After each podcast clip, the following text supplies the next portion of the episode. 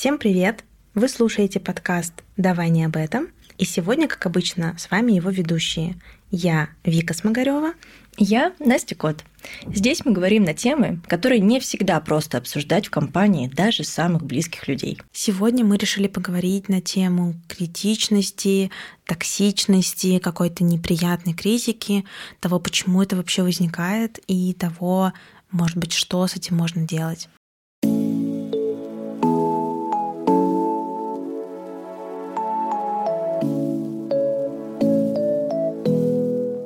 Как ты думаешь, Настя, почему вообще эта тема не обсуждается, ну, как-то глубоко, даже с друзьями или с близкими, и обычно просто говорят: да, там у меня одна токсичная коллега есть, и все? Ну, в какой-то степени, мне кажется, а какой смысл обсуждать? Ну, вот знаешь, как токсичность, это как ярлык, который мы вешаем. Ну, вот она токсичная, все. И что про нее говорить? Ну, ну, просто очевидно, что все, что бы ни делалось другим этим человеком токсичным, будет, ну, таким неизменяемым в каком-то смысле. То есть кажется, что токсичный человек – это такое, ну, вот крест, реально. А, то есть нет смысла чего-то здесь копать и чего-то ждать хорошего, условно, от такого человека, и зачем тогда это обсуждать и вообще придумывать, как реагировать, да, на его колкости, если все равно это не имеет смысла. А это правда так? Ну, это как, знаешь, как будто этот человек дан мне, чтобы страдать, вот типа, чтобы я что-то, вот не знаю, поняла в этой жизни или что-то, ну, то есть все по-всякому, по-разному, да, могут mm-hmm. себе это объяснять, но как будто, да, это как ложка дёгтя в бочке меда, ну, то есть, в смысле, она должна быть, да, ну, то есть даже в самом, не знаю, классном коллективе, ну, дол- должен быть какой-то человек, ну, вот который вот этой ложкой выступает. А я, когда готовилась к выпуску и вообще решила в тему токсичности углубиться, узнала, что есть такое понятие, которое называется доброкачественная токсичность. Это когда, знаешь, это вот когда люди считают, что да я не токсична, я просто даю обратную связь, чтобы вы менялись, чтобы вы становились лучше. Ну, в смысле, это же вам на благо идет. Ты знаешь, я тебя слушаю, и я во всех твоих героях вижу себя. И в том, который такой: это просто для того, чтобы я страдала. Значит, это мне дано как урок, mm-hmm. для того, чтобы я могла вырасти как-то. Это вообще точно было в моей жизни, я так говорила. И вот эта женщина, которая: да я же просто ради вашего блага критикует. Видимо, тоже я. Потому что у меня на предыдущем месте был прикол. Ребята очень не хотели, чтобы я приходила к ним на тренинг, потому что я всегда писала, ну, типа, две страницы обратной связи. Угу. А я искренне не понимала, почему они не недовольны. То есть, ну, на самом деле, там надо объяснить.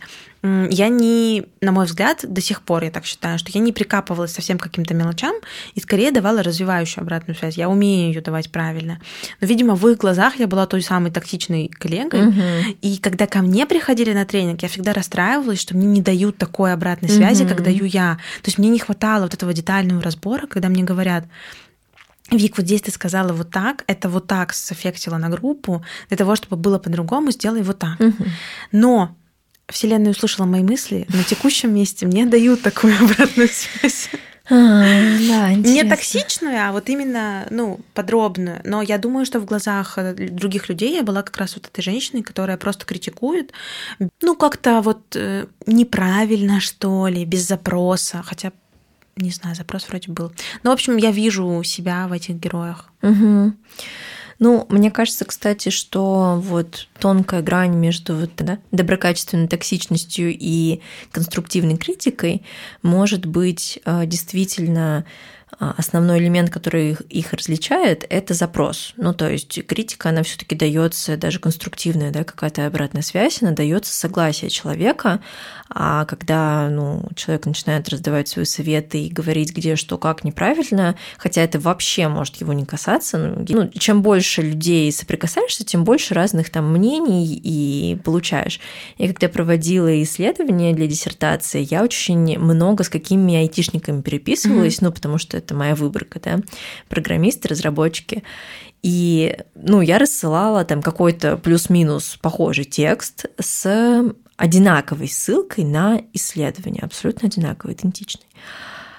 И я получала такие разные комментарии, что у вас там вообще не знаю, то-то неправильно написано, а здесь у вас большой буквой надо с маленькой, а здесь... Я сижу и думаю, кажется, я не спрашивала у вас обратную связь. Ну, то есть, если эта ошибка в этом тексте, ну, как-то кардинально противоречит вашим ценностям и убеждениям, что мешает вам заполнять этот опросник и принимать участие в этом исследовании, вы не хотите помогать человеку, который, не знаю, делает ссылку такой, а не такой, или, не знаю, на этой платформе, а не на этой, не заполняйте. Просто не заполняйте. Ну, то есть, я вот таких, конечно, моментов не понимаю. То есть, наверное, это, ну, такой душнильский вайб причинить всем добро и сделать, чтобы везде все было правильно, иначе я не смогу спокойно спать. Угу. Я прекрасно понимаю таких людей, потому что я сама такая, но я сама такая буду только в тот момент, если меня попросят. Ну, то есть, я могу увидеть даже косяки, я могу очень хорошо все, но объективно... Хотела сказать некрасивое слово, сейчас попробую красивое сказать. Объективно, ну, найти недостатки, ну, mm-hmm. давайте так скажем. То есть могу, но намеренно я это делать точно не буду. То есть у меня нет задачи уличить, уличить каждого человека в том, где он неправ, не знаю, найти пропущенную запятую или неправильную там букву. И когда люди это делают, то мне не всегда понятно, типа, зачем. Ты знаешь, я думаю, ты сама как будто бы уже ответила даже на этот вопрос. Во-первых, они действительно думают, что они таким образом делают тебе лучше и... А вот не факт, Вик, мне кажется, не все так думают вообще. Ну, может быть, не все, но вот у меня точно было такое в опыте, и до сих пор я могу так делать, особенно если это как-то краем уха, краем глаза касается меня. Ну, угу. Например, не знаю, есть какая-то форма, в которой есть какой-нибудь опросник, который делает моя коллега, и это результат моей команды. Угу. И если я в этой форме сама случайно найду какой-то косяк, то я напишу про это. Угу. Даже если меня не просили. И у меня было такое в опыте, когда я приходила и говорила: ребята, у вас вот тут неправильно угу. работает. Если вариант... Может быть, вам уже про это говорили, тогда ок. Я просто увидела, не хотелось бы, чтобы это видели, например, угу. участники. Угу. И, возможно, для кого-то я вот этот человек, который... Господи, зачем ты вообще это прислала? Мы бы и так нормально. Все смотрели, никто не замечал uh-huh, эту ошибку, uh-huh. все было окей. Но для меня это как будто успокоение моей собственной совести, потому что это результат моей команды и того места, в котором я работаю. Поэтому я понимаю людей, которые это делают, когда это хотя бы как-то их касается. Вот когда это вообще, знаешь... Я не понимаю тех, которые говорят: вот тебе было бы хорошо, если бы ты к этим джинсам, ну, не знаю, похудела бы. Или вот тебе было бы хорошо, если бы ты каре постригла. Mm-hmm. Вот такого я не понимаю. Вот когда это никак не связано э, с тем человеком, который мне это говорит. Mm-hmm. И на самом деле в твоем кейсе, когда тебе люди, которые никак не связаны по факту с твоим исследованием, говорят, как тебе лучше было бы да, сделать, да. Тоже примерно такая же история. Да. То есть странновато, ребята, это не результат вашей работы, это я просто попросила вас пройти. Ну, спасибо, что вы написали, конечно, но кажется, что и так работает. Ну mm-hmm. да, ну что в смысле, если я выбрала такой способ, да, конечно, есть вероятность, что я не слишком хорошо изучила, не знаю, возможно, инструменты и выбрала какой-то первый попавшийся, и вот человек мне хочет раскрыть глаза на этот мир, что вот есть еще такой инструмент, но обычно... когда люди делают выбор, они, ну, чем-то руководствуются, угу. да, чтобы этот выбор сделать. Если он сделан мной именно такой, то это не просто так. Для этого угу. у меня есть основания. И здесь, ну, наверное, даже вот в... я встречалась с абсолютно разными реакциями людей. Кстати, и замечала, что реакции в личных сообщениях и в чатах очень сильно отличаются. То есть я получала какое-то огромное количество хейта и негатива за то, когда размещала в профильных чатах даже с согласия администраторов пост и писала, что это опубликовано, там, согласие. Мне говорили, что вообще психологи шарлатаны, и вообще кто вы такая. И, в общем, там начинался какой-то абсолютный поток необоснованной критики, хотя у меня написано черным по белому, кто и когда и зачем и проводит эти исследования, и есть все нужные документы для этого. И, в общем, меня это всегда поражало. Скорее, мне бы больше подошел формат, если бы меня спросили там, да, не знаю, приму участие или нет, не буду принимать участие, можно дать вам обратную связь по анкете. Все, вот это было бы для меня намного комфортнее, если бы спросили, а хочу ли я знать вообще эту обратную связь. Ну, потому что, может быть, там правда какие-то, не знаю, есть ошибки, которые я не заметила, и человек хочет про них сказать. А когда это, особенно от незнакомых людей, особенно в переписке, где ты не слышишь контекста, где ты не слышишь голос, интонации и прочее, просто получаешь сообщение, что у вас там вот так-то, ну, начинаешь чувствовать себя каким-то, не знаю, вообще, что я сюда полез, что я сюда пришел и тут на что-то претендую. У меня возникло несколько мыслей. Вот, во-первых, ты сказала, что люди, совершая выбор, опираются на что-то, и, значит, у них были какие-то критерии. Вот для того, чтобы так размышлять, нужно очень верить в людей. Ну вот я, это я про себя говорю, что да, когда я выбираю там Google формы вместо другого опросника, я, ну, и потом из-за своего удобства, да, в основном это делаю. Я думаю, что есть много людей, которые не очень доверяют разумным решениям других, да, и они да. думают, что они более правы или смогут научить, или ну, это, смогут... кстати, точно, да. То есть это может быть наилучшее намерение, он не со зла это делает, не, не потому, что он считает себя хуже, как бы это смешно не звучало, потому что он считает себя более разбирающимся. Да, себя лучше, это правда, кстати, да. И он не пытается тебя как-то унизить или обидеть, он скорее, ну, типа вот я... Как и люди, которые говорят, тебе бы похудеть к этим джинсам, они тоже не считают меня хуже. Они, просто они думают, считают, да, что они лучше понимают, лучше видят лучше... со стороны. Да, да, да. И, ну, поздравляю я этих людей с их мнением. И тут скорее, мне кажется, что надо сконцентрироваться на том, не почему люди такие, ну, условно, мы не можем людей исправить, а вот что мне сделать внутри себя с собой, чтобы не воспринимать это так близко к сердцу, потому что у меня есть ряд комментариев, которые были даны без запроса и были мне неприятны. Mm-hmm. И я до сих пор их помню и, ну, как-то вот работаю с психологом условно. Mm-hmm. Но мне кажется, что... Это такие могут быть прямые комментарии, да, или какая-то там прямая обратная связь, которая дается в неподходящей форме или не вообще от тех людей, от которых хочется это слышать, потому что, ну, правда, есть люди, которых, ну, не знаю, не хочется слышать или знать, что они думают на этот счет. А вот э, ко мне в клиенты часто приходят с запросом про то, что как мне бы научиться себя не сравнивать с другими людьми. То есть это такой вроде не прямой комментарий, то есть это вообще может никак к людям не относиться, но в контакте с другим человеком я ощущаю, что он как будто, ну не знаю, ну вот он какой-то классный, и я начинаю, не знаю, себя с ним сравнивать. И это многих заставляет чувствовать себя хуже.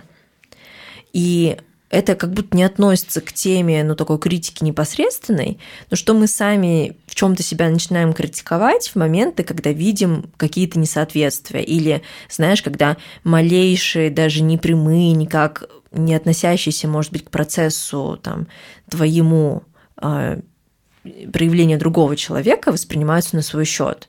Вот это тоже, мне кажется, такая тема для многих болезненная.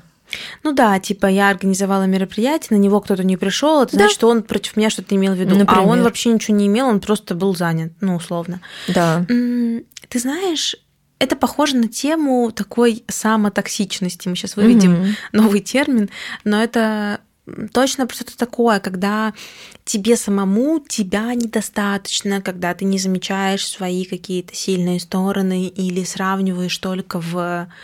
в минус. И я в таких ситуациях просто как бы насильственно напоминаю себе о том, в чем я молодец. Вот когда я начинаю себя сравнивать, я думаю, вот, а он в свои двадцать пять mm-hmm. уже дальше перечень регалий. И я думаю, ну а я в свои вот столько, уже вот это, mm-hmm. тоже хорошо. Да. Я видела недавно смешной видосик или мемчик, не помню, помню смысл, что... Если ты хочешь поднять себе настроение, сравни себя с тем, у кого все хуже. Mm-hmm. Не надо сравнивать себя с тем, у кого все лучше. Всегда есть тот, у кого что-то хуже, чем у тебя. Mm-hmm. И я посмеялась. На самом деле это вряд ли сработает, но в моем случае, например, не сработает, если я начинаю сравнивать себя с теми, кто объективно живет хуже меня. Я думаю, ну а что я? Я зачем вообще себя с ними сравниваю? Мне же нужно на лучших ориентироваться. Uh-huh. Но, возможно, для кого-то это сработает, но меня позабавила эта мысль, что uh-huh. вообще-то реально у каждого, у всех, у всех, у всех на планете есть тот, у кого что-то хуже, чем у вот этих первых. Ну, вот у меня, кстати, по поводу само какой-то токсичности была долго такая штука, которая, мне кажется, останавливала меня от многих каких-то взаимодействий с людьми. Мне было проще куда-то пойти одной, чем с кем-то, потому что когда, если мы, ну, там, не знаю, я позову кого-то куда-то, и там будет как-то плохо, то это же я выбрала это место, это же я отсюда позвала человека. И как будто на меня ложится ответственность за то, что там вот было, не знаю, невкусно, некрасиво, громко, не знаю, плохое обслуживание. То есть я понимаю, как это сейчас звучит, то есть сейчас моим мозгом я понимаю, что это бред, но вот тогда у меня была вот эта мысль, что ой, нет, мне проще, короче, я-то переживу, если что, а вот если другой начнет говорить, ой, мне здесь не нравится, или чему вообще здесь пришли, или, не знаю, надо было туда пойти, то я прям разваливалась, мне кажется, то есть мне настолько было прям плохо, и я выбирала просто ходить одна, потому что, ну, я справлюсь, если что пойдет не так, ну, то есть, да, я расстроюсь, мне может, может быть грустно, но я не услышу какого-то осуждения в свой адрес, хотя понимаю, что это было не про меня, то есть не я же там на кухне готовила и uh-huh. что-то плохо приготовила, uh-huh. да, в заведении или там плохим официантом была. Но ощущение это именно вот такое накладывало. Ты знаешь, я готова к тебе присоединиться в той части, в которой ты как будто бы разделяешь ответственность, организовывая mm-hmm. что-то. Мне кажется, это похоже на и плюсы, и минусы того, что ты являешься лидером, да? Когда ты лидер, ты выбираешь, куда вы пойдете, ты выбираешь, не знаю, во сколько вы пойдете, и ты как-то все это организовываешь. Да, конечно, это может быть коллективным решением, но так или иначе, если ты лидер, то ты все равно какое-то удобное для тебя место, время выбираешь. При этом ты, ну, как будто бы косвенно несешь ответственность. Угу. И у меня тоже есть такое, что вот мы можем прийти, не знаю, в какое-то заведение, и я такая, ну, вот... Конечно, это было не то, что я хотела, и я даже могу начать сама немножко сверхкритиковать, то есть первой сказать, mm-hmm. что что-то было не так, чтобы другие не, ну, не напали на меня, mm-hmm. да? Это звучит, конечно, понятно, очень в крайности, то есть я не верю, что мои друзья будут нападать на меня или мои коллеги, uh-huh. но как-то могут высказаться, да, неприятно про то мероприятие, которое проводилось или куда мы ходили, и в таком случае я предпочитаю первой высказать те очевидные вещи, которые мне не понравились, чтобы не дать этой возможности другим. Ну да, это, кстати, вообще такая... мне кажется, достаточно распространенная стратегия, когда, ну, если я сам себя так немножко там как-то поругаю, побью, то другие, они не смогут... Ну, то есть, если другие это начнут, то это не будет какой-то новостью, да, то есть, угу. это не будет чем-то неожиданным для меня, потому что, а, вот посмотрите, я вообще-то и сама без вас-то заметила. Ну, это да, вполне себе рабочая схема. Немножко про занижение ожиданий как будто бы. Угу, угу. Ну вот, кстати, говоря про токсичность, еще что ты сказала, мне кажется, важный пункт, что люди, говоря какие-то вещи, на самом деле не хотят уличить нас в то, что мы там какие-то не такие, а хотят просто, ну, может, погладить свое эго в каком-то смысле, да, так себя превознести, что вообще-то я знаю лучше что-то, да, что может быть. А еще в эту же логику я думаю, что многие люди думают о том, что какие-то малые... Ну, знаешь, как вот это... Чтоб не расслаблялась. Вот это вот в детстве особенно mm-hmm. тема, типа... Молодец, конечно, но вообще не расслабляйся. Ну, да, хорошо получилось, но это ты не зазнавайся, это ты тут нет. Ну, вот я всегда не понимала, зачем, ну, типа, к чему? Ну, то есть, когда хвалят, и потом вот эту фразу не говорят, там, что какое-то волшебство, магия происходит, и все, но всегда ты становишься как бы неудачником в этой сфере или что? Ну, то есть, вот эта культура, мне кажется, она у нас очень укоренилась, что есть, если, ну, так, просто похвалить без «но» нельзя. Ну вот смотри, в любых отношениях э, есть риск, что эти отношения могут закончиться. Ну, например, э, если ты моя подчиненная, я буду тебя только хвалить, ты решишь, что ты очень классная, и уйдешь. Mm.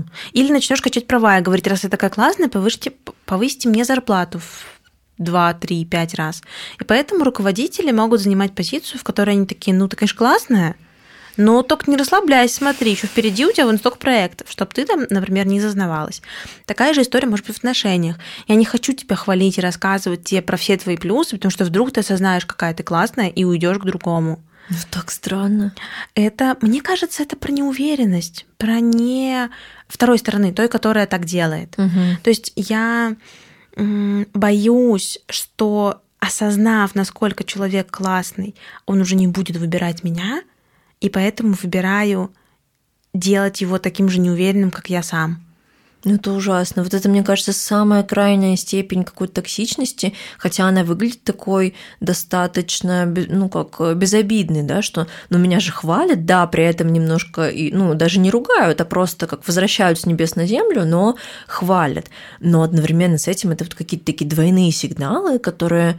Ну, мне никогда это не было понятно. Я в достаточно конкурентной среде росла там на танцах, да, и вот эти все истории, когда тренировки, там какие-то медали, что это не так, что ты встаешь на пьедестал и расслабляешься. А я вообще, если честно, не видела таких людей, которые бы, ну, чего-то достигали и такие, ну, все, теперь со мной это будет всегда.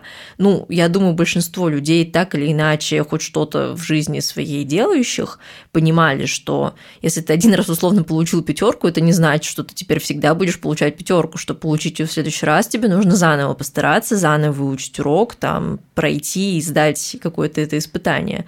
Поэтому я вот не понимаю какого-то назначения реально этих штук, и мне хочется... И, и самое это обидное, что, что такой примерно метод обращения, ну вот лично у меня к самой себе, он у меня остался, что я говорю, да, Настя, вот здесь ты молодец, конечно, но вообще-то не расслабляться, да, потому что есть то, то, то, пятое, десятое, и что вообще стоять на этом пьедестале и гладить себя по головке.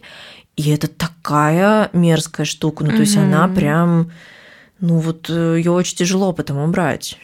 Я очень тебя понимаю, и как только ты начала говорить про не расслабляться, да, что вот зачем это говорят, вряд ли кто-то, кто достигает да. каких-то успехов вообще, и ты, и ты дальше начала продолжать мысль, а я подумала, вообще расслабляется. Да. Вот, вот я последние полгода, учитывая то, что я перешла из ресторанной сферы в ай ти, и там много было изменений, а потом я еще из одной ай ти-компании перешла в другую ай ти-компанию и словила еще больше изменений. И стресса я последние, ну, там, условно, полгода вообще не чувствовала себя расслабленной, несмотря на то, что я осознанно отдыхала, применяла какие-то техники, ездила отдыхать и так далее. И вот мои последние запросы к психологу, они были как раз про это, про то, что «А как уже? Можно уже, пожалуйста, расслабиться? Можно найти зону комфорта?» И это сто процентов строится на моем внутреннем отношении к себе, потому что я себе тоже говорю, ну вот я теперь здесь, и чего? А как дальше? А как это не потерять? А как... Ну, там нельзя расслабляться, надо теперь новые цели ставить. И с одной стороны, это, конечно, хорошо, потому что это меня развивает и двигает, но с другой стороны, это очень обесценивающая штука, которая, ну вот как самотоксичность, которая, ну подумаешь, ты вот это сделала, другие вон сколько делают. И это сильно изнутри разрушает. Единственное, что я могу здесь сказать, не знаю, в поддержку и тебя, и меня, и тех, кто нас слушает и узнает себя, что... С этим можно точно работать, и точно стоит начать с себя, из того, чтобы признать, что себя можно хвалить, что можно вообще замечать то, что происходит классного, что можно не везде идеально и даже не везде хорошо. Вот мое любимое. Мне когда говорят, что у меня комплекс отличницы, я все время говорю, нет, я хочу на хорошо. Угу. И недавно я такая... Но в целом три — это тоже нормальная оценка. Mm-hmm. Вот как будто позволять себе быть разным — это первый путь, первый шаг на пути к тому, чтобы противостоять токсичности извне. Ну, ты еще знаешь, в контексте, ну, как мы оцениваем себя и что там мы слышим извне, вот эта история там с «стоит ли прислушиваться к чужому мнению», что когда говорят, ну, там, ты как можешь, как хочешь, можешь сам к себе относиться, что хочешь, хорошо о себе думай, хочешь, плохо, ну, вот как можешь, так и думай. Но со стороны ты все равно виднее. То есть, как ты к себе относишься, это вообще не так важно. Ну, реально, ты же по-разному можешь к себе относиться. Ну, то есть, вот захочешь, будешь хорошо относиться, будешь себя хвалить, любить и прочее, а вот со стороны, со стороны видней. А мне кажется, такое заблуждение со стороны mm-hmm. вообще нифига не видней. Особенно в контексте того, что часто люди высказывают какое-то свое мнение из своих травм, говоря, что нет, ну здесь можно было бы получше, или здесь как-то, ну, а чем здесь гордиться, а что здесь такого классного? Они это говорят не потому, что твои достижения какие-то не такие, или ты какой-то там работа, которую ты сделал, не такая, а потому что у них настолько там внутри высокие какие-то требования, что признать, что кто-то делает хорошо, да это нехорошо, это никак. Ну, то есть, правда, что настолько высокая планка, чтобы назвать это хорошим, что, ну, себя оценить, а других-то тем более как-то объективно сложно. Как там в этом полон анекдоте, что только Бог знает на пять, учитель да. знает на четыре, а вы максимум можете знать на три. Да, да, вот эта штука, блин, mm-hmm. это на самом деле так много, это пронизано прям вся жизнь с самого детства этим. Ты знаешь, я бы здесь, наверное, все-таки хотела разделить и сказать, что если это обратная связь, например, про то, как ты, ну, я не знаю, ведешь тренинг, и есть какие-то общепринятые нормы того, как ты должен это делать, или проводишь исследования, или еще что-то, и со стороны приходит какой-то опытный человек и говорит, ну, подожди, вот здесь надо было провести знакомство, а ты его не провел, ну, допустим, то кажется, что действительно со стороны виднее, потому что есть какие-то доказанные уже методики, которые работают. Но когда речь идет про твои достижения, вот тогда уж точно никто, кроме тебя, не может этого оценить, насколько для тебя это было сложно, сложно, насколько для тебя это было м- реализованностью или, ну так, спустя рукава ты это делал. Никто, кроме тебя, не знает на самом деле, сколько сил ты потратил на эти достижения. И вот уж достижения оценивать мнением других людей я точно считаю неверным. То есть запрашивать какого-то профессионального совета, не просто так существует менторство, не просто так существуют тренинги, например, кажется логичным, да, посмотреть, как я даю обратную связь и дать мне обратную связь по моей обратной связи, например. Я думаю, ты поняла, что я говорю. Ну, кстати, все равно вот, если возвращаться к теме основной, да, этого выпуска, что есть такое понятие сущность, как конфликты, даже вот в рабочей среде я вполне себе представляю, что может на почве, ну, как будто бы объективных показателей возникнуть конфликт, когда я считаю, что, не знаю, вот здесь это выполнено, угу. а другой человек считает, что это не выполнено. И вполне это я просто могу сказать на опыте какой-то своей научной работы, когда мы, например, оцениваем курсовые работы студентов, там есть, ну, критерии, по которым там определяется новизна, актуальность или какие-то другие вещи. Ну и вот один может поставить что-то на пять, а второй может поставить что-то на три. По одному и тому же критерию. Да, они есть, да, они выработаны. Ну, то как, ну, у всех, опять же, своя мера того, что считать три, а что считать четыре, что пять. Да, я начала смеяться, потому что я совсем недавно заканчивала магистратуру, и когда мы придумывали темы, и моя научная руководительница сказала, да, это будет новшеством, это будет классно. Угу. А потом я пришла на предзащиту, и мне сказали, а что нового вы здесь рассказываете? Ну вот. И я такая, ну, как вам сказать, вот это все, например, нигде не описано. Как нигде не описано? Вот же, по первой ссылке, а там, ну, не то, но рядом. Угу. И люди, да, глубоко не погружаясь, да. считают по-другому. Но я доказала, в итоге я защитилась нормально. Не знаю, возвращаясь, наверное, к теме конфликтов, кажется, что можно попробовать определить в начале пути, что мы понимаем под этим, то есть что такое запустить проект, что такое новизна, что такое еще что-то.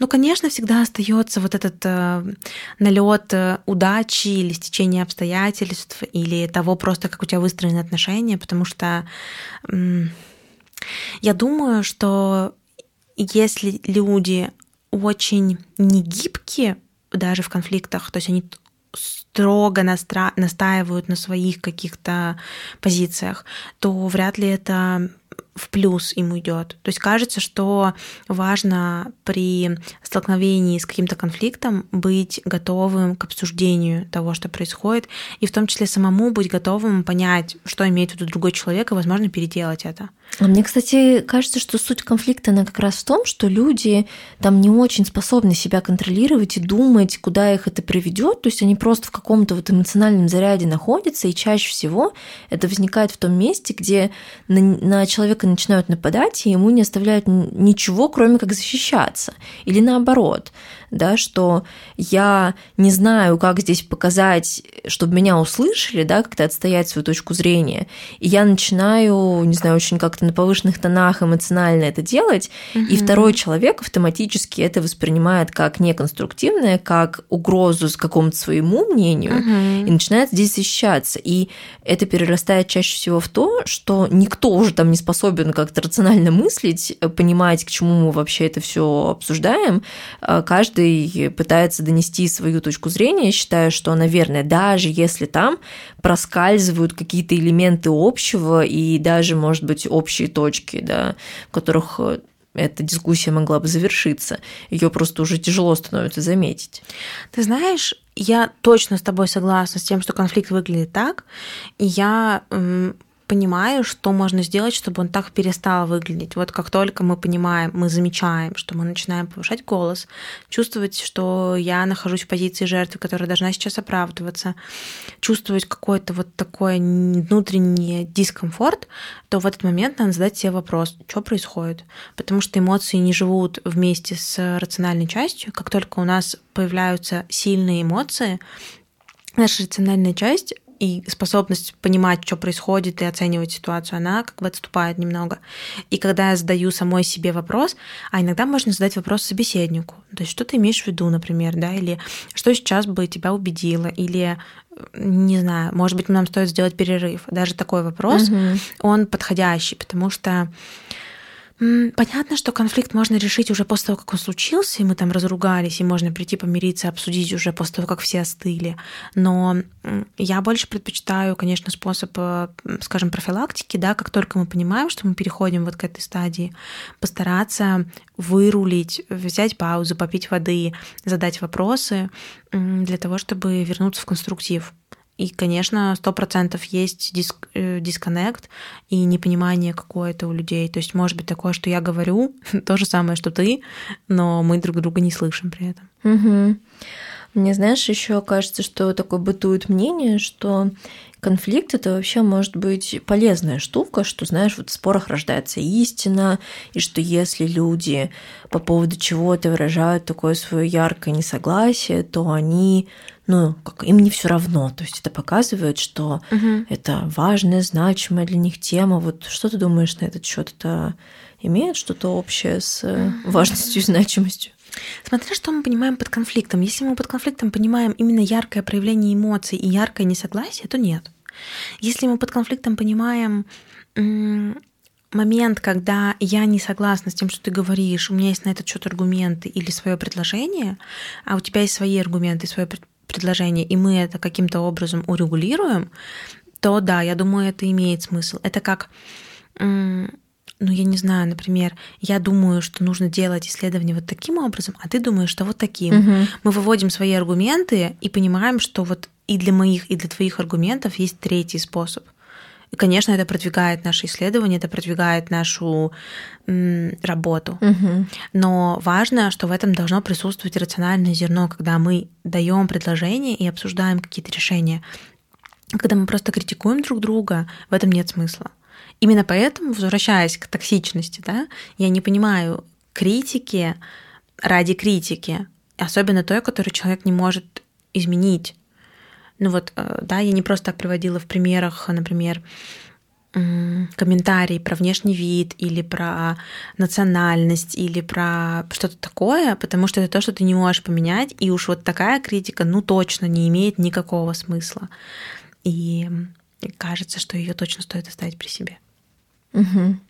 Давай, ты уже, да, называла какие-то элементы того, как не эскалировать конфликт, да, и так из него выйти. Хотя мне кажется, что это лайфхаки для уже прошаренных таких людей. Ну, в смысле, это нужно иметь высокий уровень какой-то саморефлексии и вообще саморегуляции, чтобы во время буйного спора встать, не знаю, сказать, мне нужно пять минут там попить воды и выйти из этого. Это, мне кажется, ну...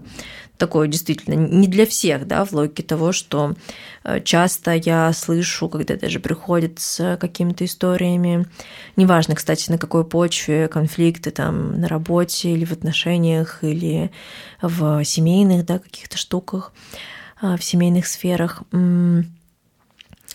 Чаще всего люди это описывают как то, что ну вот у меня что-то перещелкивает, и я уже просто не могу там сдерживаться, mm-hmm. или я уже не могу вот применять все эти советы, которые там мы, например, обсуждаем. Человек обычно говорит, что ну это здесь на сессии я могу так, не знаю, нормально ответить, а там нет, там я вот вижу или, знаешь, или слышу голос, или вот чувствую, что эта тема, не знаю, какая-то конфликтная поднимается, mm-hmm. и все, у меня как будто с катушек слетаю и начинаю там действовать по старому образцу. И это правда так. Ну, то есть нейронные связи никто не отменял, какие-то привычные нам методы, мы их легко достаем из своего арсенала, легко используем.